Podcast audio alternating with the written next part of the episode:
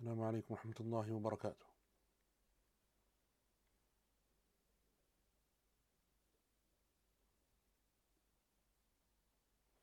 Someone can just give me a mic check, please. Make sure that the sound is okay.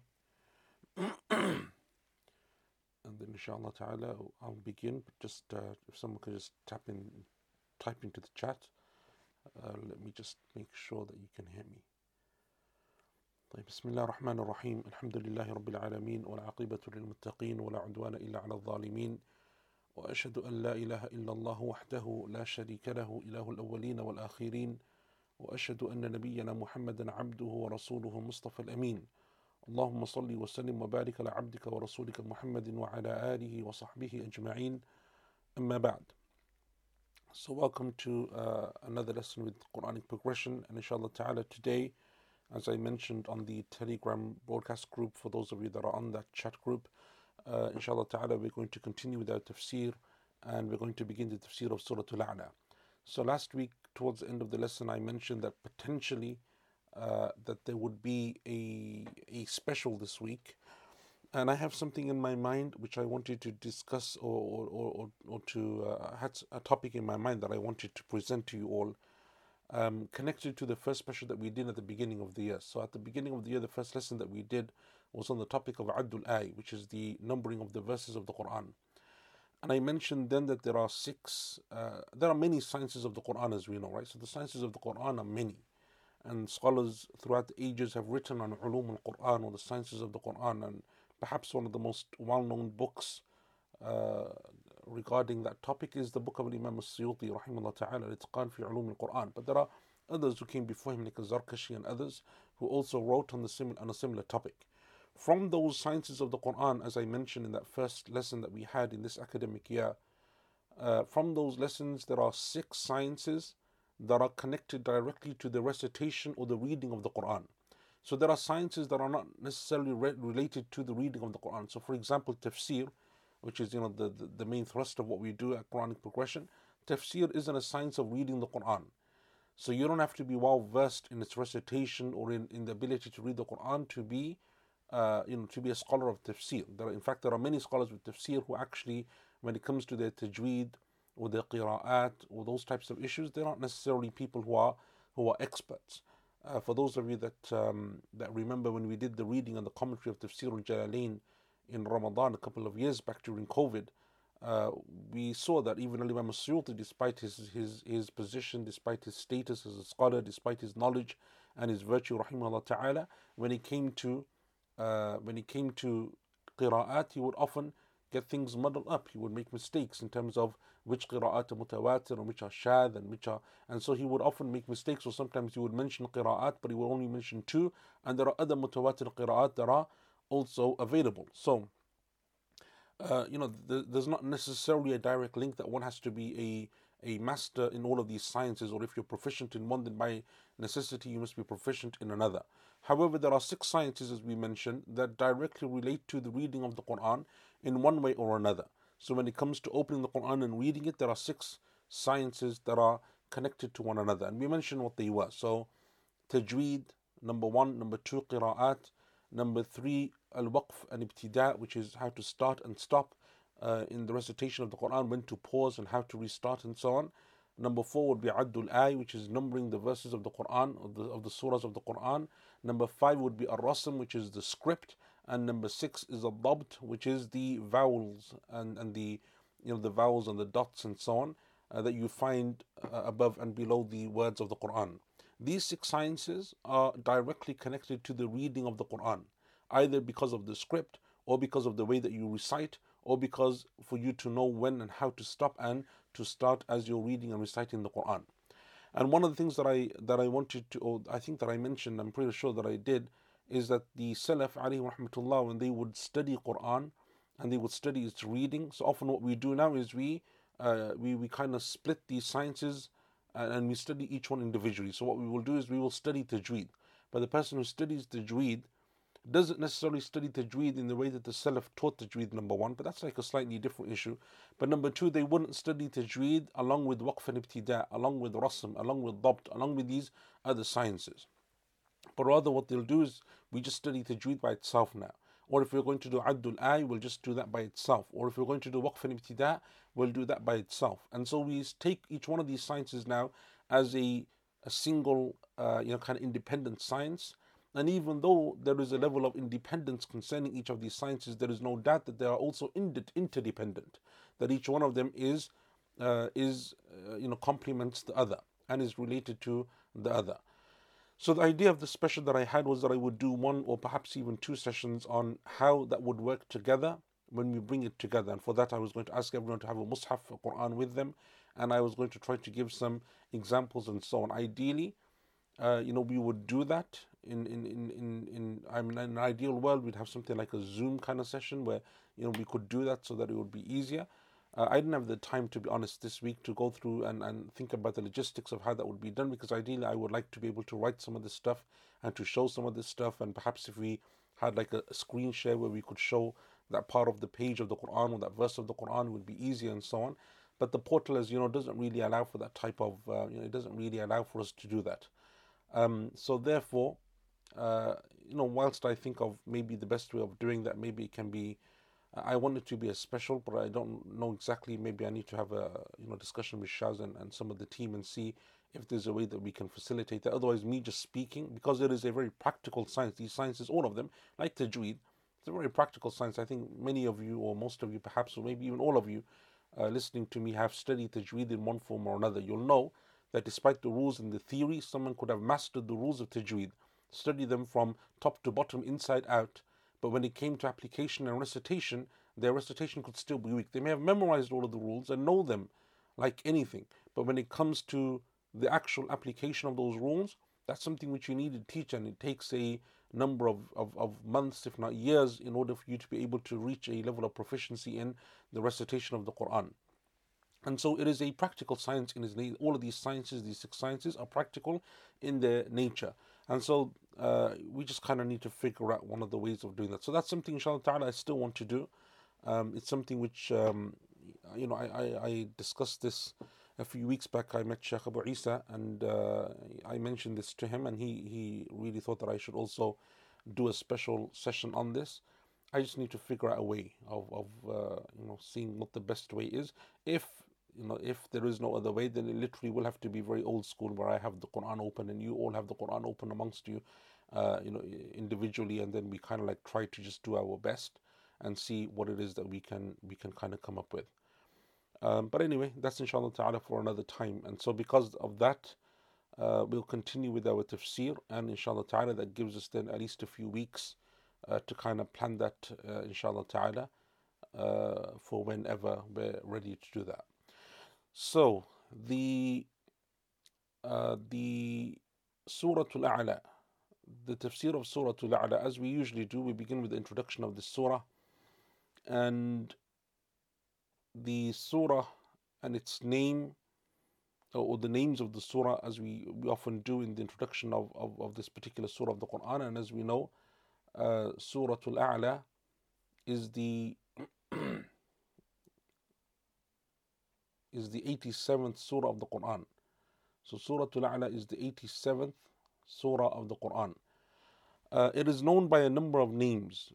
The first of those names is the name by which we are all familiar uh, with the with the surah, and that is Surah Al-A'la. Right, so that's the name that most of us know this surah by, and you'll find that amongst many of the classical scholars of Islam, uh, Ibn Qutayba, rahimahullah ta'ala, uh, Ibn Abi Hatim in his tafsir, Ad-Dani, Abu Amr Ad-Dani in his in his books on Quran, Ibn Atiyah in his tafsir, Al Imam Al-Nasa'i in his Sunan, uh, so a number of the scholars of Islam call this surah by the name of Al-A'la, Surah Al-A'la.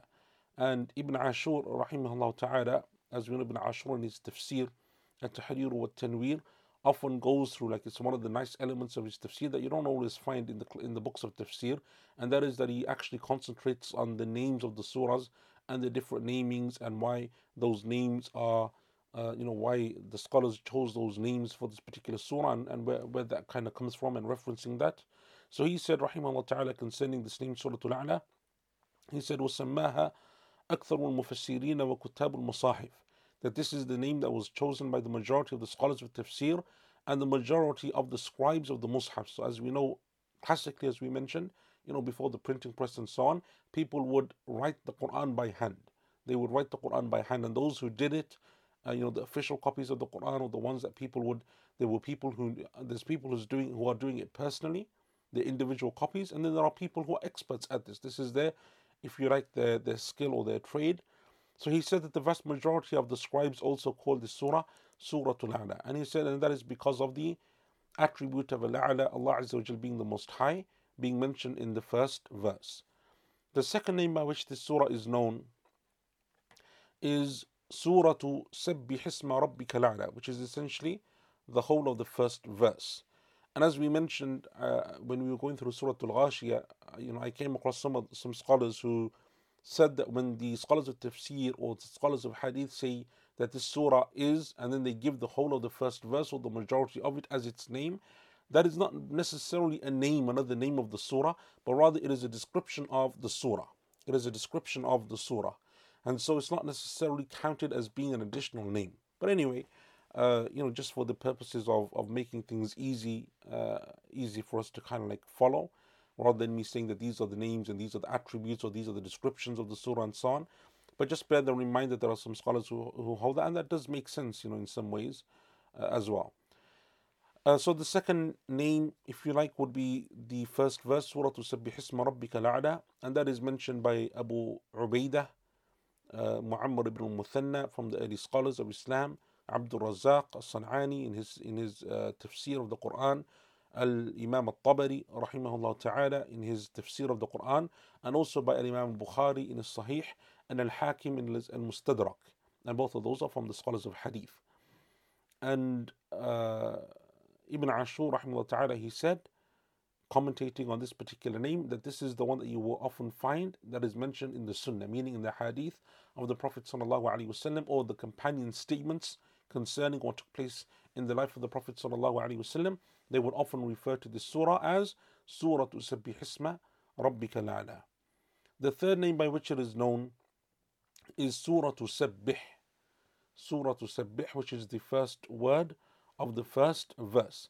And this is mentioned by Ibn al-Mubarak, Abdullah ibn Mubarak, rahimahullah ta'ala, and Al-Imam Ibn Kathir, rahimahullah ta'ala. They both call it uh, Surah Sabbih. And remember, as we mentioned before, that sometimes uh, scholars in their works of tafsir will use more than one name. So they may say, for example, this is the tafsir of Surah Sabbih. And then at the end of the tafsir of the surah, so that, that surah may last a number of pages because of the length of the surah.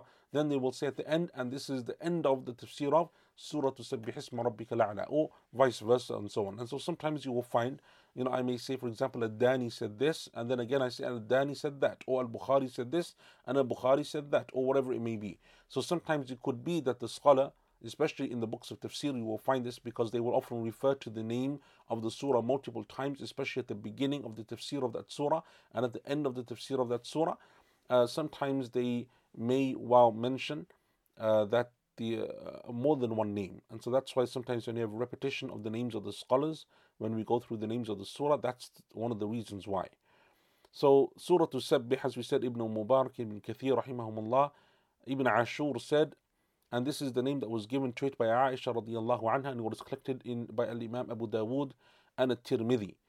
And that she said radiallahu anha that the Prophet sallallahu alaihi wasallam كان يقرأ في الوتر في ركعة الأولى سبح that he would read in the first rak'ah of his witr prayer سبح and she called it سبح and so Ibn Ashur says, and so that therefore that makes it very clear that she's referring to this name or this surah by this particular name. And that is why you find he says the likes of Al Baydawi and Ibn Kathir and others referring to this surah as Surah to Sabbih also. The fourth name that it is also known by is also mentioned by Imam al Bukhari rahimahullah ta'ala, and that is Surah to Sabbih Isma Rabbik. Surah to Sabbih Isma Rabbik. And so Imam al-Bukhari has Sabbih Isma Rabbika La'ala and he has Surah to Sabbih Isma Rabbik. And also, especially in the books of Hadith and the earlier books of Hadith especially, sometimes you will find that the differences in, in, in between them uh, occur because of the different narrations.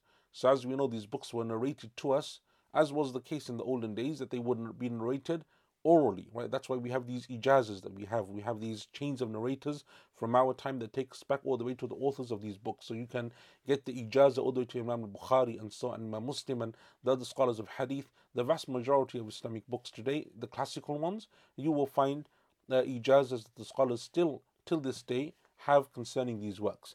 So the point being that sometimes the narrators change. So there is because the meaning is the same, but the narrator may sometimes say Sabbihisma Rabbika al and the different narrator said, the second narrator said Sabbihisma Rabbik. And so that's why you find that sometimes there is also a difference in the names of the surahs, especially in the books of hadith. This surah, like the surah that we did previously, or the, the last surah that we just finished, the tafsir of Surah Al Ghashiyah, uh, both of these surahs, as you know, are surahs that are mentioned in the Sunnah of the Prophet sallallahu alaihi wasallam.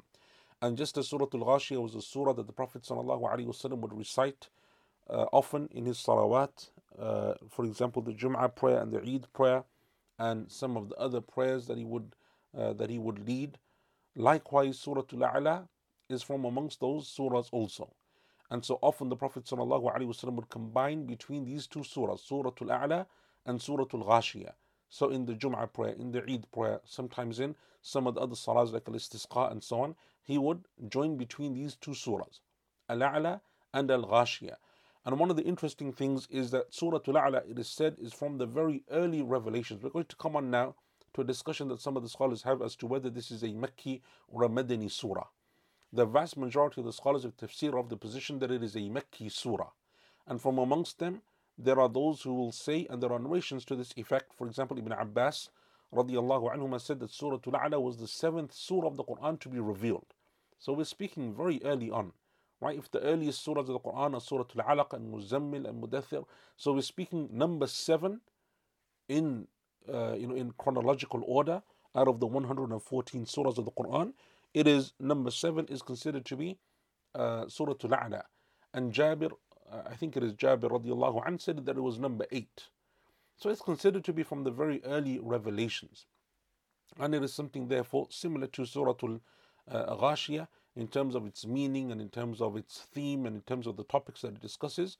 It is one of the surahs that is a reminder for the believers and a regular reminder at that.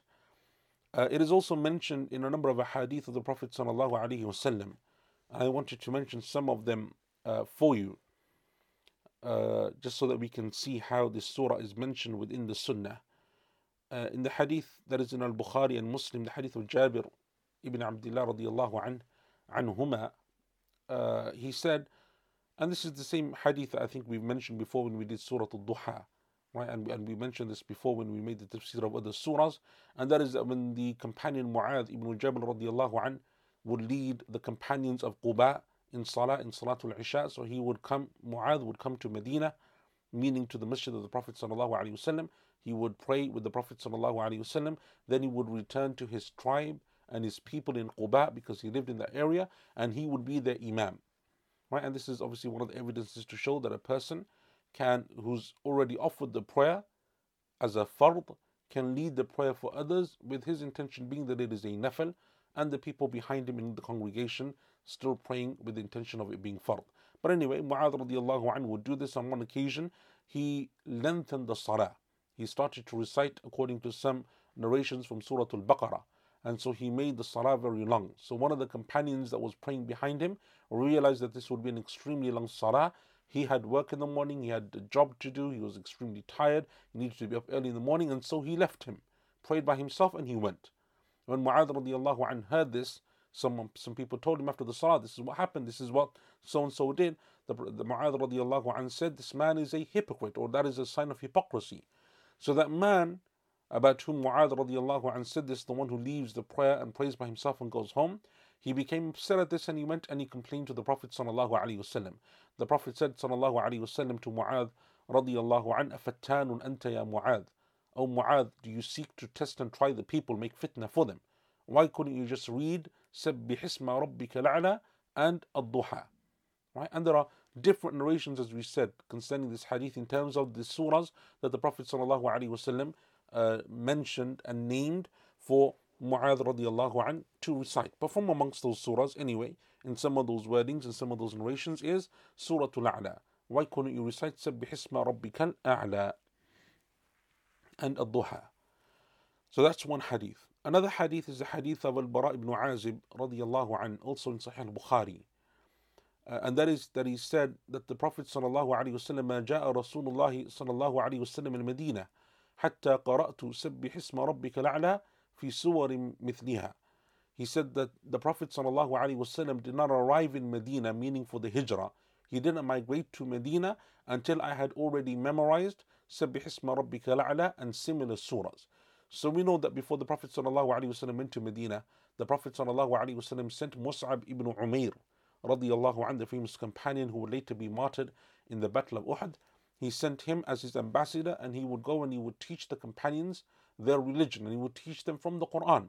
And so he's beginning with them from the surahs that are easy for people to memorize and so on. So Al-Bara radiallahu anhu is saying that by the time the Prophet ﷺ had made his migration, I had already memorized a number of surahs of the Quran, the likes of Sabbih Isma Rabbika Ala and other surahs of similar length. And by the way, that is one of the evidences, as we will uh, discuss shortly, one of the evidences uh, of those scholars who said that this surah is a Mekki surah. This surah is a Mekki surah. And so they say that Al-Bara radiallahu an is saying that I had already memorized the surah before the hijrah before the Prophet ﷺ arrived in Medina. So therefore, how can it be a Madani surah when he had already memorized it beforehand uh, or before the migration? Uh, also, from that which is narrated concerning the name of the surah or what is mentioned concerning the surah is the hadith of Nu'man ibn Bashir radiallahu anhuma that is collected in the Jami' al-Imam al-Tirmidhi رحمه الله that he said أن رسول الله صلى الله عليه وسلم كان يقرأ في العيد ويوم الجمعة سبح اسم ربك الأعلى وهل أتاك حديث حديث الغاشية An-Nu'man radiallahu anhu said that the Prophet sallallahu alayhi wasallam would often recite in his Eid Salah and the Jumu'ah Salah these two surahs, سبح اسم ربك الأعلى and هل أتاك حديث الغاشية. And it is also mentioned in the hadith of uh, actually a number of uh, of the companions. Imam Ahmad rahimahullah in his Musnad, he mentions the narrations of the likes of Ubay ibn Ka'ab and Abdullah ibn Abbas and Aisha and Abdurrahman ibn Abza uh, from the Tabi'een and others radiallahu anhum that they said أن رسول الله صلى الله عليه وسلم كان يقرأ في الوتر بسبح اسم ربك الأعلى وقل يا أيها الكافرون وقل هو الله أحد زادت عائشة والمعوذتين One of these companions narrated the Prophet صلى الله عليه وسلم in his witr salah would recite Surah Al-A'la in the first rak'ah, Surah Al-Kafirun in the second, and Surah Al-Ikhlas in the third, right? And so Surah Surah Al-A'la again has uh, is mentioned as being one of those regular surahs that the Prophet sallallahu ﷺ would recite, and so it's something which he uh, which he would recite. And when the companions say kana yaqra or kana kana, kana means he usually would, that it was often the case, not that he did it once, but that it was something which would be recurring. And so the Prophet sallallahu ﷺ would recite this surah in his witr salah. Likewise, uh, we have the hadith of Abu Hurairah radiallahu an, uh, in which he said that the companions asked the Messenger of Allah, What do we say in our sujood? And so Allah Azza wa Jal revealed the, the surah Sabbih Isma Rabbika La'la. And the Prophet ﷺ said, Say this in your sujood, meaning Subhana Rabbi La'la. And there is a similar hadith to this that the Prophet ﷺ, when Allah Azza wa Jal revealed the verse, فَسَبِّحْ بِاسْمِ رَبِّكَ الْعَظِيمِ he said, recite that in your ruku', meaning say Subhana Rabbi al-Azim. And when Allah Azza wa revealed this surah, Sabbih Isma Rabbika al the Prophet said, recite this in your sajda, in your sujood, meaning say Subhana Rabbi al-A'la. And there are other hadith as well, but I thought that would be sufficient for our purposes. In terms of the revelation of this surah, uh, there is, as I said, some difference of opinion among some scholars concerning whether it is Mekki or Madani.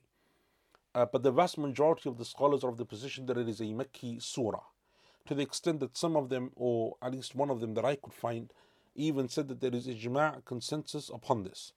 Uh, and that is Ibn al-Jawzi, rahimahullah ta'ala. Ibn al-Jawzi said that there is agreement that the, the surah is a Mekki surah.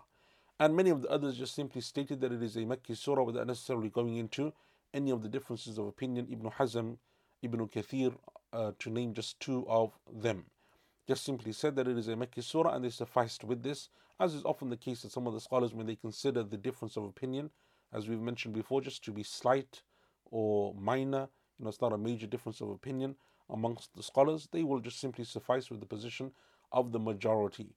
And uh, the statement of Ibn al-Jawzi, rahimahullah ta'ala, also, as we mentioned before, that it is the position of scholars, especially of the old scholars, that if they saw that the vast majority of the scholars were of one position, even if a handful, one, two, three, four, disagreed, they would still consider that to be ijma'. They would still consider that to be a form of consensus. But then there are other scholars that show that that spoke and, and or in their tafsirs pointed to the fact that there may well be a difference of uh, opinion. So, for example, Ibn Atiyah, Abu Amr al-Dani, Ibn Ashur, just to name a few, all of them mention the difference of opinion that, that occurs. And the difference of opinion that actually occurs seems to be uh, mainly from uh, from a couple of sources. The first of them is the statement of Al-Dhahak from the early scholars of tafsir that he said that the surah is a Madani surah. That the surah is a Madani surah. And the second is a statement that is attributed to Ibn Abbas radiallahu anhuma that he said that the verses, verses 14 and 15 of this surah, in which Allah Azza wa says, قَدْ أَفْلَحَ مَنْ تَزَكَّى وَذَكَرَ اسْمَ رَبِّهِ فَصَلَّى Successful is the one who purifies himself, remembers the name of his Lord and prays. He said that this was revealed concerning the Eid prayer and Sadaqatul Fitr. Sadaqatul Fitr being the charity that we give at the end of the month of Ramadan right? That charity that you give just before Eid. And the Eid prayer and that Sadaqah, both of them were, were legislated in the Medinan period. And so that is why he said, or, or they said, those scholars who use this, they said that based upon that, this surah would therefore would be Madani. Some of them expanded from those two verses and said the whole surah would be Madani, and others from amongst them said no, those two verses are Madani, and the rest of the surah is Mekki. And so it's one of those surahs that maybe partially was revealed here, partially was revealed there. But as we said, the vast majority didn't take uh, notice of that particular statement of Ibn Abbas, or didn't take it to mean what he what he what, that it is the revelation of those verses. Rather, they uh, they considered it uh, to be something which could be applied to those verses, meaning that those verses could be applied to Salatul Eid and Sadaqatul Fitr, not necessarily that they were revealed as a result of them, that they were the reason or the cause of revelation. And there is a difference between the two. Cause of revelation means it's revealed at this time because of this incident. Verses are already revealed, but they can also be applied to other acts of worship that's a different thing. It doesn't necessarily mean that they were revealed at that particular time. And that is why, so, and so the majority of scholars, therefore, were of the position that it is something which is a uh, a Mekki surah. And I will mention the um, the statements, or, or for example, Ibn Kathir, rahimahullah ta'ala, in his tafsir, he said that the clearest evidence that this hadith, or, or that this surah, Surah Al-A'la, is a Mekki surah, is that hadith that we touched upon before, the hadith of Al-Bara ibn Azib, radiallahu anh in Sahih al-Bukhari, in which he said, the first of the companions of the Prophet wasallam who came to us was Mus'ab ibn Umair, and then after him Ibn Ummi Maktum. And they would come and they would teach us the Quran. And then after them came Ammar and Bilal and Sa'd. And then came Umar ibn radiallahu an with a group of 20 of the companions of the Prophet sallallahu. And then came the Prophet sallallahu. Now obviously Al-Bara ibn Azib doesn't mean that there's only like 25, 30 companions that have turned up. There were many more. But he's mentioning some of the bigger names that Musab ibn Umair came first, Ibn Umi Maktoum came, likes of Ammar came, and Bilal came, and Sa'ad came, and then Umar came, and so on and so forth. And then the Prophet ﷺ came to Medina. Uh, and he said, فَمَا رَأَيْتُ أَهْلَ الْمَدِينَةِ So I never saw the people of Medina be so happy and joyous with anything the way that they were happy when they saw the Prophet wasallam, they would say, This is the Prophet wasallam. he has arrived, he has arrived. And he said that this didn't take place, meaning this incident of the hijrah of the Prophet wasallam, حتى قرأت سبح اسم ربك الأعلى في سور مثلها until I had memorized or read سبح اسم ربك الأعلى alongside other surahs. And uh, Imam Al-Shawkani rahimahullah ta'ala, he says that just as we have that statement of Ibn Abbas concerning those two verses, uh, concerning those two verses in Surah Al-A'la, that they were Madani surahs, he said likewise there's narrations uh, of Ibn Abbas that he said that Sabbih Isma Rabbika Al-A'la, this surah is a Mekki surah. He said that it was revealed in Mecca. And likewise, there are narrations that Ibn Zubayr, Abdullah ibn Zubayr said something similar, and Aisha radiallahu anhum also said something similar. This surah consists of 19 verses. It consists of 19 verses. Um, okay.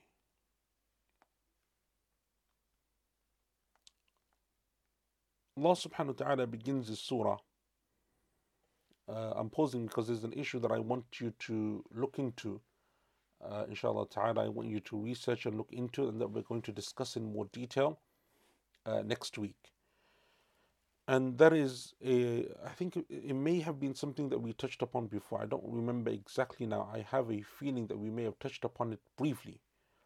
Uh, but what I would like you to do, for those of you that are interested in the research uh, component of, of these classes and, and to go away and just to look up something and read up on something and so on. Uh, I have a question for you concerning this surah, and that is, uh, and we'll discuss this next week because it kind of comes into play at the end of verse number one. And so I think we'll we'll do the tafsir of verse number one, and then we'll probably stop there, and then inshallah ta'ala you can you can look into this uh, issue. The question that I have for you concerning verse number one is that, uh, and you may have come across this, is that sometimes you will hear people after reciting this verse, Subhisma Rabbika La'la, they will say Subhana Rabbiya lā'ala.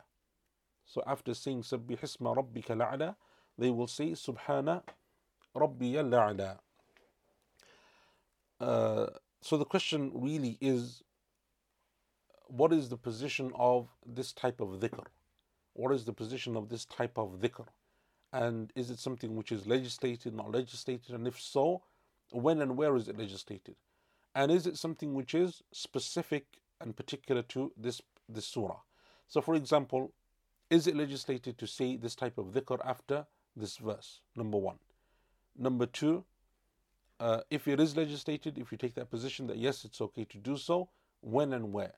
Is that all the time? Whenever you read Sabih Isma in Salah, outside of Salah, whether you're reading by yourself, reading by yourself, or whether you're the Imam, or whether you're part of the congregation, meaning you're following an Imam. When and where is it done? Is it a obligatory prayer? Is it a is it a voluntary prayer? When and where should it be done? And then is it exclusive to this particular surah? So, for example, can it be uh, at any point and any time uh, in the Quran that you come across similar surah, similar verses, or is it specific to what has been narrated in the Sunnah? For example, if there is a Sunnah, or we say, for example, just in this particular surah, you can say it for Subhisma but you can't just say anywhere that you want. So, for example, um, you know, Allah Azza wa says in the Quran, Are there other gods besides Allah Azza wa Allah subhanahu wa ta'ala says at the end of Surah Al-Qiyamah, أَلَيْسَ ذَلِكَ بِقَادِرٍ عَلَىٰ أَن يُحْيِيَ الْمَوْتَى Is he not the one who has the ability to bring the dead to life. Actually, I remember now when we touched upon this, and that is at the end of Surah Al-Tin, when Allah Azza wa says, أَلَيْسَ اللَّهُ بِحْكَمِ الْحَاكِمِينَ Is Allah Azza wa not the most uh, wisest and, uh, and fairest of judges? And so therefore, these questions that are being asked and posed, does it is it allowed and is it legislated for the Muslim to respond and say, Yes, by Allah. Allah Azza wa yes, He is the one who legislates, and yes, He is the one who has power to bring the dead back to life and so on and so forth. And again, you know, those previous questions would then apply to those instances as well. Is that something which is regular? Is that something which is open? Is it any time and any point? Or are there certain restrictions? And what do the scholars say concerning this? So, uh, for those of you that want to look into that, I think that that's a uh, an interesting um, an interesting research question. Uh, I think in certain cultures it is more common than others, from what I've noticed you will find in certain cultures, you will hear, especially the elders, uh, old, you know, elderly people, uh, saying this and doing this quite often. And other cultures, you probably won't come across it at all. Um, and so the question is uh, regarding this particular dhikr or adhkar in parts of the Quran where Allah Azza is praised or where there is a question uh, that is being asked and so on. Okay. So verse number one, Allah subhanahu wa ta'ala begins, Bismillah ar-Rahman ar-Rahim, Sabbih hisma rabbika la'ala. Glorify the name of your Lord the Most High. And that is the translation of Professor Abdul Halim. Uh, Sahih International, exalt the name of your Lord the Most High, Mufti Taqi, pronounce the purity of the name of your most exalted Lord. And Muhsin Khan, glorify the name of your Lord the Most High. The meaning of uh, Subhan or, or Sabbih, right, glorify, as we mentioned before, uh, Ibn Ashur and the scholars of Ibn Atiyah and the scholars of uh, the scholars of tafsir that focus on the Arabic language, and from amongst them, uh, Shaykh Muhammad al-Amin al-Shanqiti, ta'ala ajma'in, they said that the meaning of a tasbih is to exalt and glorify Allah subhanahu wa ta'ala from everything which is unbefitting for Him subhanahu wa ta'ala. So it is to remove from Allah Azza wa Jal, to distance from Allah subhanahu wa ta'ala, to exalt Allah Azza wa Jal, to glorify Him from everything that is unbefitting uh, in its attribution to Him. And so we distance Allah Azza wa Jal, we exalt Allah subhanahu wa ta'ala from being tired, from being weak, from being in need, from needing a spouse or a child or any type of help, anything which is unbefitting for our Lord and Creator subhanahu wa ta'ala, Jalla wa ala, then that is something which we make tasbih of. We exalt and glorify Allah Azza wa Jalla that He is far above that. Um, in this particular verse, though, there is a difference here, and we will see now a difference amongst the scholars of tafsir as a result of that. Often in the Quran, when Allah Azza wa speaks about the His glorification, uh, glorifying Him and exalting Him subhanahu wa ta'ala, it is usually directly for Allah Azza wa Jalla. For example, Allah subhanahu wa ta'ala says, وَمِنَ اللَّيْلِ فَاسْجُدْ لَهُ وَسَبِّحْهُ لَيْلًا طَوِيلًا in Surah Al-Insan and during the night prostrate to Him and glorify Him during the long night. And likewise Allah Azza wa Jal says in Surah Al-Rum, فَسُبْحَانَ اللَّهِ حِينَ تُمْسُونَ وَحِينَ تُصْبِحُونَ and glorify Allah in the morning and in the evening. And Allah Azza wa Jal says, uh, says glorifying Himself subhanahu wa ta'ala at the end of Surah Al-Safat, Subhana rabbika rabbil izzati amma yasifun. Glory be to your Lord, the Lord of all power and nobility, from that which they attribute to Him. The difference between those verses and this particular verse is what then? Those verses Allah Azza wa Jal exalts and glorifies Himself subhanahu wa ta'ala. But here Allah Azza wa Jal is telling us to exalt and glorify His name. Sabbi hisma rabbika la'ala. Glorify the name of your Lord, the Most High, as opposed to the other ones that say Subhanallah, glorify Allah. And there is a uh, uh, you know a difference between the two in the sense that obviously there is an addition here that isn't found in those other verses. And because of that addition, the scholars then differed concerning what the exact tafsir of this verse is. Does it mean to glorify Allah Azza wa Jal? Or does it mean to glorify the name of Allah subhanahu wa ta'ala? Now it may seem at first instance that there is no difference between the two and that they are both one and the same thing. However, uh, the scholars of tafsir have some detail or have some discussion concerning this. One position is that the meaning of this verse is to actually glorify Allah subhanahu wa ta'ala.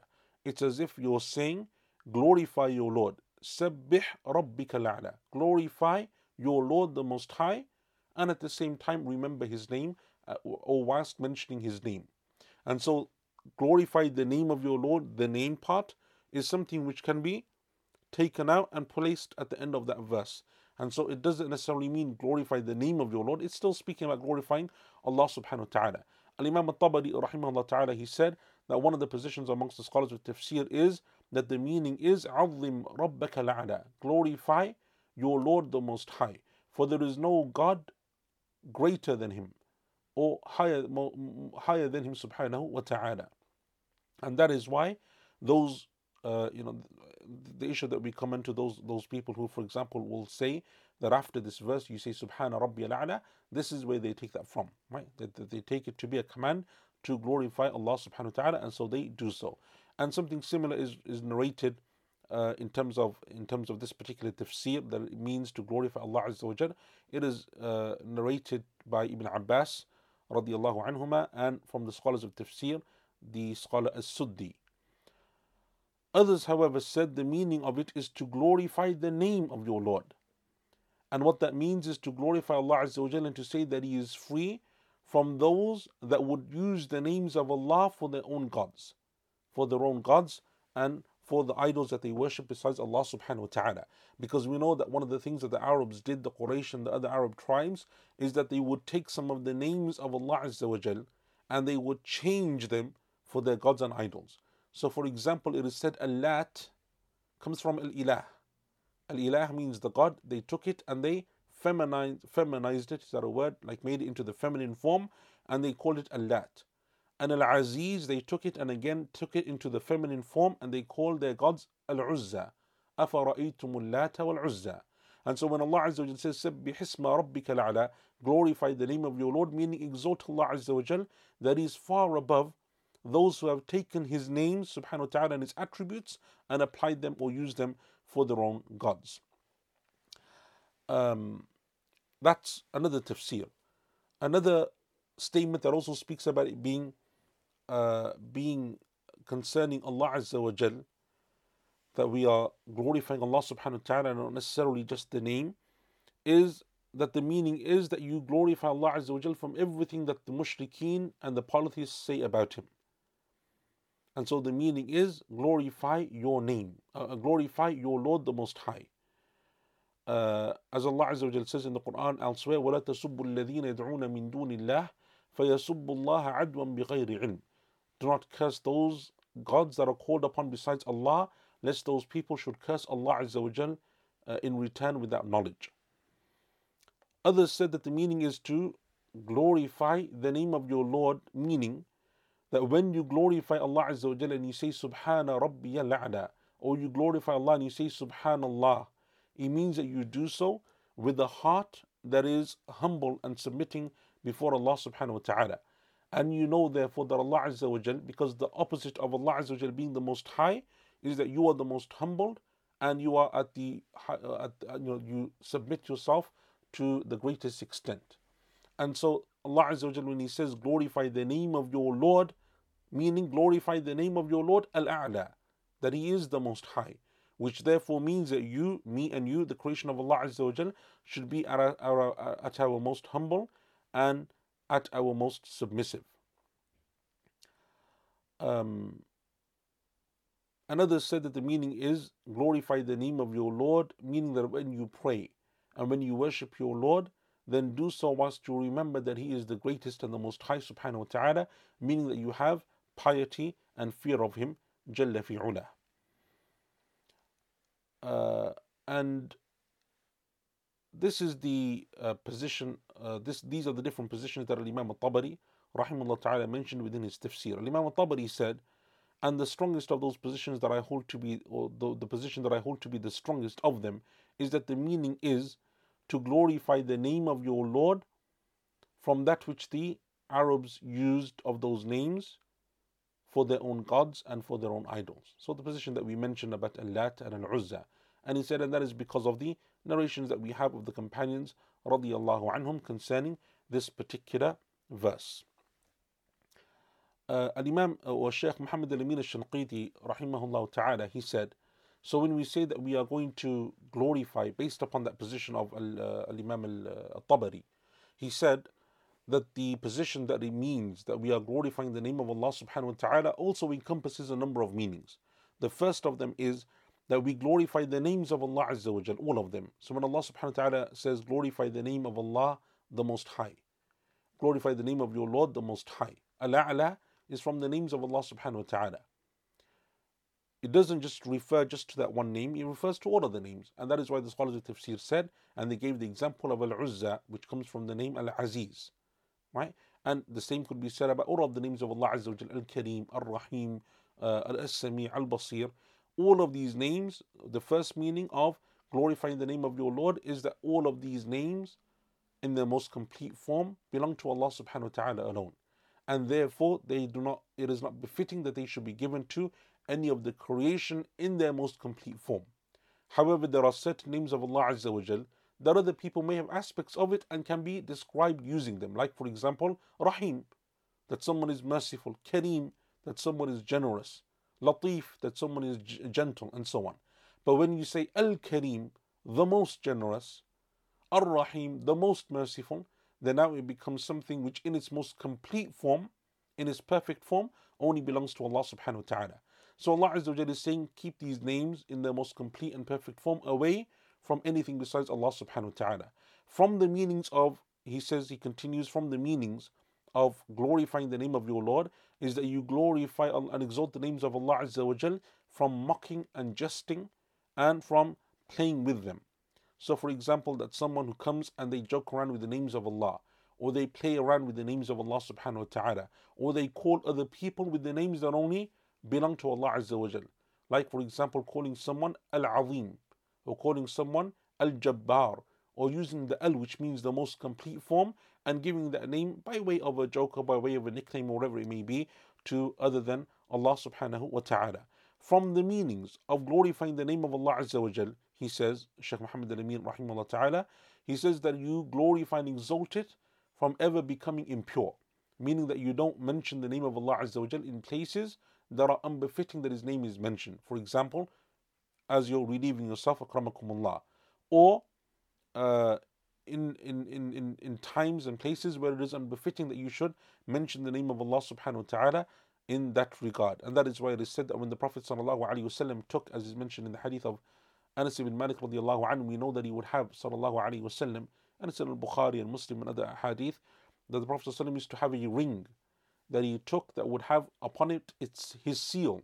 So when he would write letters to the other rulers, he would use that ring to seal his letters and his correspondence, as was the way of the kings of old and so on, and the leaders of old, that they would have a seal that they would use that would show that this is official correspondence. The Prophet ﷺ took a ring and upon it it said Muhammad Rasulullah. Muhammad Rasulullah. And it is said that when he would go to the bathroom, وسلم, he would take it off and he would give it to someone to hold as he went to relieve himself. وسلم. And likewise, you know, by extension, therefore, anything that has the name of Allah subhanahu wa ta'ala, like the Quran, or like anything that may contain the name of Allah subhanahu wa ta'ala in its actual form. So not like something which is electronic in your phone, you have an app that has the Quran. That's not something which has is the Quran in and of itself. But for example, for you to take the Quran itself or an Islamic book that has verses and names in it, and you take it to the place where you relieve yourself whilst you have it with you on, on your person, that is something which isn't befitting in terms of uh, in terms of uh, our worship of Allah subhanahu wa ta'ala. So, as we can see, there are two positions. Some of those scholars said that it is to name Allah, uh, to, to glorify Allah subhanahu wa ta'ala Himself, and others said it is to glorify the name of Allah Azza wa Jal. Uh, and, and you have both of those positions amongst the scholars of tafsir and the classical scholars of tafsir as well. Ibn al-Qayyim rahimahullah ta'ala, he combined or reconciled between the two and he said that there is no doubt that when it comes to the glorification of Allah subhanahu wa ta'ala, then it begins in the heart and then after that it manifests itself upon the tongue and upon the limbs.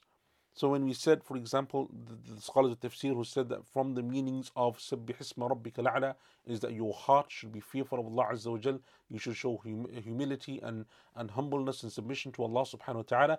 And others said, no, it is about the tongue, about praising Allah Azza wa Jal, making dhikr of Allah subhanahu wa ta'ala. He said, no doubt that the two are connected. You need one and then you need the other. And when you glorify the name of Allah subhanahu wa ta'ala, you're doing so and your heart is glorifying Allah Azza wa Jal, is glorifying Allah subhanahu wa ta'ala. And so you're glorifying Allah Azza wa Jal, you're glorifying His names. And from the glorification of His names is to remove them from those uses that are unbecoming, and befitting for the names of Allah subhanahu wa ta'ala. And so uh, Ibn Qayyim rahimahullah ta'ala, as he often does in his in his in his uh, reflections, in his contemplations, in his commentary on the Book of Allah Azza wa Jal, when he sees that the scholars of tafsir uh, have these positions, he actually says that actually there's no uh, there's no difference between them or there is no contradiction between them. Rather, it is easy to reconcile, and in fact, each one of them is speaking about one and the same thing. So with that, we come to the end of the tafsir of verse number one. Inshallah, I think we will we will keep it to that. The rest of the discussion that I have concerning verse number one is concerning the research question that I asked you, but I will uh, I will leave that we have some questions, I think, anyway, and so therefore uh, we will leave that, inshallah ta'ala, until next week because that will take also some, uh, you know, some some time. Okay, let me just scroll back and see what the questions that we have. So the first question is concerning Surah Al-Ghashiyah. What does the first heaven include? Does it include the blue sky we see, the moon, the sun, the stars, all of the planets? Is the whole universe within the first heaven? Allah Azza wa knows best, but yes, as far as I know, everything that we see, that we are able to reach, is considered to be from the first heaven. and anything above that is only open for those that Allah subhanahu wa ta'ala allows for them to be open. And we find that in a number of hadith from them is the hadith of the Isra and Mi'raj, that when the Prophet came to the, the first heaven, the angels were guarding its gates and they asked who it was and then they opened it. And also from the hadith in that regard is the hadith of the uh, journey of the soul when it leaves the body. The soul of the believer comes to the first heaven and that is where it is stopped and then it is given permission to ascend. As for the soul of the disbeliever, it is stopped at that point and it is returned to the earth. And Allah Azza wa Jal knows best. But in terms of you know how that works and whatever, uh, Allah subhanahu wa ta'ala knows best. I, I don't really know. Is it correct to say that the throne of Allah Azza wa Jal is the biggest creation there is? That is something which you will find many of the scholars of Islam saying that the greatest of Allah's creation is His throne. Uh, and Allah subhanahu wa ta'ala again knows best. But yes, it is the position of a number of the scholars. Ibn al-Qayyim mentioned examples of the mountains in the Quran. For example, the mountain of At-Tur, the mountain in the cave of Hira is and so on. Is the point of this that these are further instances of the mountains being signs of Allah? That these stories revolving around these mountains signpost us back to Allah, our purpose and so on? Yes. That's one of the meanings. And the other meaning is, is how Allah subhanahu wa ta'ala uses these creations for His servants. And there are many like uh, benefits that you can take from this. Uh, them is how Allah Azza uses the mountains on a number of occasions for His servants. In the story of the people of the cave, they go into a cave which is in a mountain, right? Musa alayhi salam in the mountain of At-Tur, the Prophet wasallam in the cave of Hira, but also when he's making his hijrah in the mountain of Thawr and so on.